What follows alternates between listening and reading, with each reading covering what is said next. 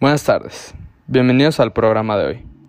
En este momento tenemos como invitado especial a un médico infectólogo, el cual nos explicará la historia natural del virus que actualmente está activo en todo el mundo, el famoso COVID-19, ya que somos el tercer país en cuanto a muertes y el séptimo en contagios. Démosle la más calurosa bienvenida al doctor John Breaker. Muchas gracias Ramsey por la invitación. Este día le estaré explicando el cómo se fue desarrollando el virus desde el comienzo de todo. Cuéntanos, ¿cuál es el agente causal de este virus?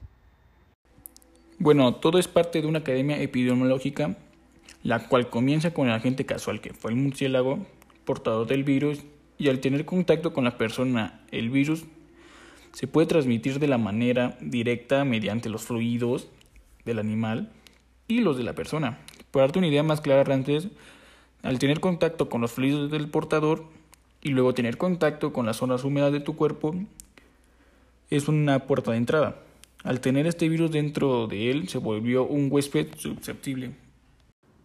Y al suceder esto, ¿en qué etapa entra? Entra en el periodo prepatogénico, que es la fase anterior a la enfermedad, ya que aún no se ha desarrollado, o sea, no presenta signos ni síntomas. Entonces, al tener contacto con el virus, comienza el periodo de incubación. Exactamente. ¿Y cuántos son los días hábiles para que se desarrolle el virus? Son de 12 a 15 días hábiles para que el virus empiece a desarrollar adentro de tu cuerpo. Tengo entendido que podemos infectar a las personas incluso en ese momento de incubación. ¿O me equivoco? Sí, en efecto. Y después viene la etapa patogénica, la cual comienza cuando el agente patogénico quiere atravesar para establecerse en un organismo. Ahí es cuando empieza, comienzan los síntomas y los signos. Y el virus empieza a actuar en las células principales afectando el sistema respiratorio. ¿Cuáles serían los principales signos y síntomas que provoca el virus?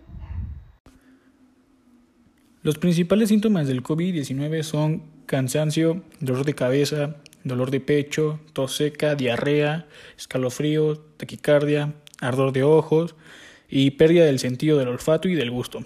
Y los signos son fiebre, saturación menor a 85%, ojos rojos, temperatura alta y frecuencia cardíaca rápida. ¿Y cuáles son las prevenciones primarias que podemos usar para no contagiarnos? Aislamiento domiciliario, el uso de cubrebocas es muy importante, las mascarillas, alta higiene, eso significa lava de manos siempre, desinfectar tu, tu zapato, tu ropa, desinfectar el súper, desinfectar tu carro y, y, otras cosas. El uso de gel antibacterial del 80% de alcohol. Y lo más importante, tener una distancia segura entre las personas para evitar el contagio. Y eso sería todo. Gracias por invitarme a su programa. Muchas gracias por su presencia y participación en el programa de hoy. También por aclararnos las dudas existentes. Me despido de ustedes deseándoles que tengan un excelente día y recuerden continuar con los protocolos preventivos. Quédense en casa y nos vemos la siguiente semana con un nuevo tema del cual hablar. Hasta luego.